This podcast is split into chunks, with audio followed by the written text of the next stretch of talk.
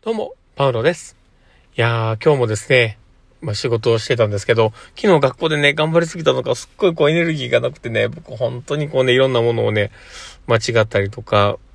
こう、戸惑ったりすることが多かったなと思ったりして、やっぱりしっかり休まなきゃいけないですよね。まあそういうね、休息をしっかり取りながらね、また明日一日頑張ろうみたいな感じで組み立てていけたら一番いいんでしょうね。まあそこがなかなか、ね、あの子供たちもいるし、なってくると、まあ自分だけのじ、ね、時間を取れないっていうのもあるし、なかなか難しいんですけど、まあでもそれに似合う以上の、まあ幸せや喜びはもらってるから、まあいいのかなと思ったりするんですけど、とりあえず、まあ今日も一日お疲れ様でした。えー、まあそんな感じのね、えー、今日の一日の終わりに、えー、こうやってね、放送を聞いていただいている方の、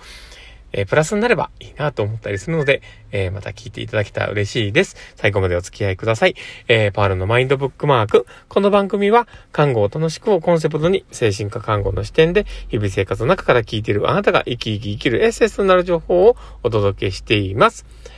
はい。ということで、えー、今日も収録を始めております。皆さんどうお過ごしでしょうか？えー、今日はですね、まあ、どんな話をしようかなってところなんですけど、今日は、えー、聞くことと体感は運転の差があるということで話をしようと思ってます。で、え本題に入る前ですね、ちょっとお知らせをさせてください。ええっ、とですね、オンライン研修会のお知らせです。え今日から使える、明日が変わる、精神科訪問看護の場面別スキルということで、信頼関係構築のまずここスキルという形で、えー、私、パウロがですね、話をさせていただく機会があります。で、これはですね、うちの事業所のですね、中堅スタッフが集まって、えー、始めていることでして、えー、あ、働き始めてるね、取り組みでもあるので、えー、金額的には安く設定させていただいております。で、1時間ほどの時間になりますので、もしよければ、あの、仕事終わりにサクッとこう出ていただいたりとかして、え、ちょっとでもね、え、見聞を広げたいとか、ちょっと知識を深めたいみたいなことがあれば、え、参加いただけたら嬉しいです。まあ、そんな難しい話をするつもりはありませんので、もしよければ参加いただけたら嬉しいです。はい。ということで、えー、今日も始めていこうかなと思っております。もしよければ、あとクリックしてください。あの、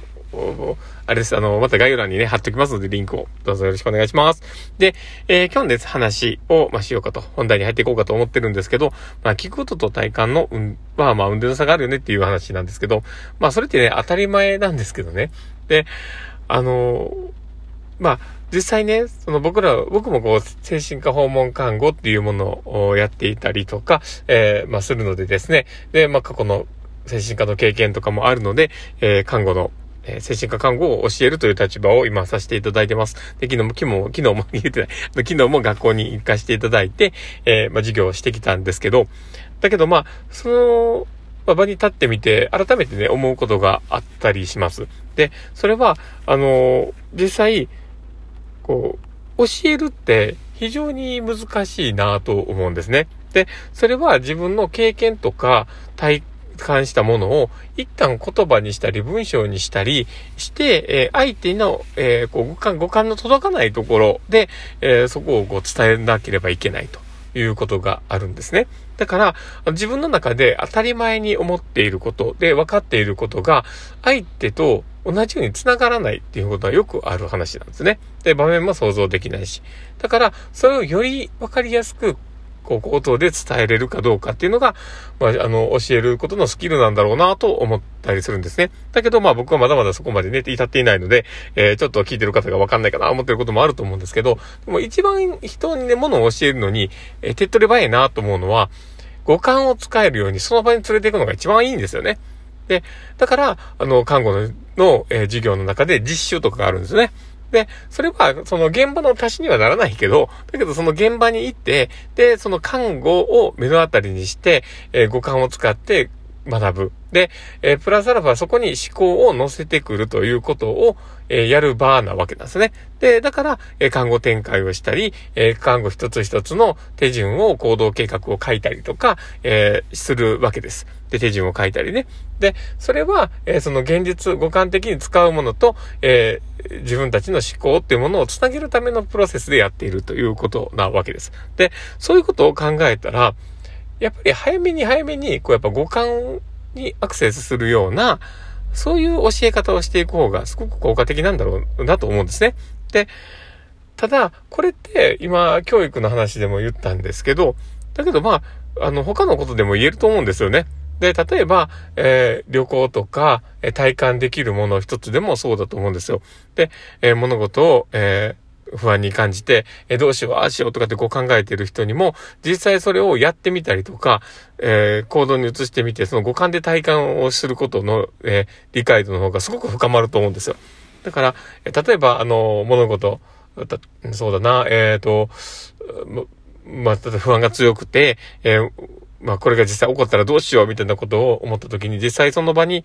えー、やってみて、あ、そうでもなかったな、大丈夫だったな、これほどの、えー、余裕があるのかな、周りに関して、えー、これが、え起こり得ない状況がちゃんと周りにあるんだなってことを、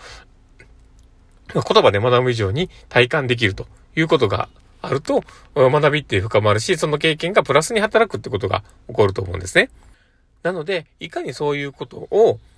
まあ、あの、うまく培っていくのか、自分たちが、あの、人に教えるという時に、えー、使っていけるかどうかっていうのはすごく大事なことかなと思ったりしています。なので、えー、例えばね、えーは自分たちとの接点を持つこと一つも、えー、体感っていうのがまずは優先されるべきで、えー、まあ、例えば電話でね、えーまあ、いや、こういうことが嫌だ、ああいうことが嫌だとか、まあ、あの、訪問を受けることにすごく抵抗があって、とかっていうことがあったとして、実際会ってみて、体感してもらった時に、あれそうでもないなっていうことって結構あるんですね。だから、その、やっぱり五感っていうものに対してのアクセスっていうのは大事にした方がいいかなと思ったりします。で、中にはね、いろいろあるじゃないですか。例えば、あの、自分が旅行に行った時もそうですよね。で、あの、ああ、すごい綺麗なコバルトブルーとかって言ってね、海のことを思ってたとしても、実際そこに見に行ったら、もう言葉にできないぐらい、まあ、こう波の音もそうですし、砂浜のね、こう、触り心地もそうですし、コバルトブルーの海の、こう、波の、こう、立ち方、もうこうね、あの、風にそよぐ、こうね、空気の匂いだったり、触れた感じのね、こう、冷たさだったりとか、いろんなものがそこで、えー、まあ、一つ、のね、こう、感覚としてこう統合される瞬間があるわけですよね。で、そう思うと、ヒコボット言葉一つのコバルトブルーの綺麗な海とかっていう言葉だけでは、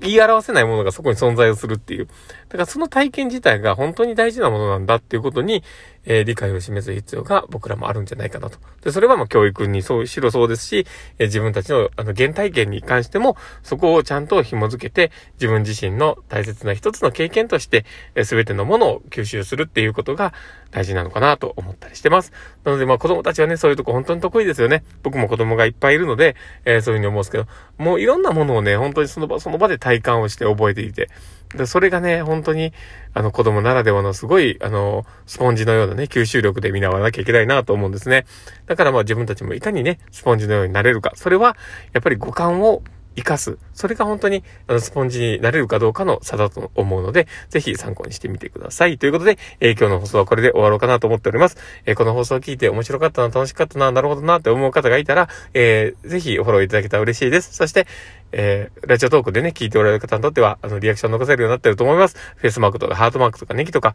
本当にいつもありがたいなと思ってます。で、そういったね、リアクション残していただけると明日の、えー、ね、僕の活力になりますので、どうぞいっぱい押してください。なんならなんなら、本当に本当にいっぱい押していただけると、えー、僕が喜びの舞を踊ります。まあ、そんな感じでですね、えー、あとですね、あの、ツイッターの方もやっております。もしよければフォローいただけたら嬉しいです。ということで、えー、今日の放送はこれで終わろうかなと思っております。この放送を聞いたあなたがですが、えー、明日も好きな一日になりますようにっていうところで、ではまた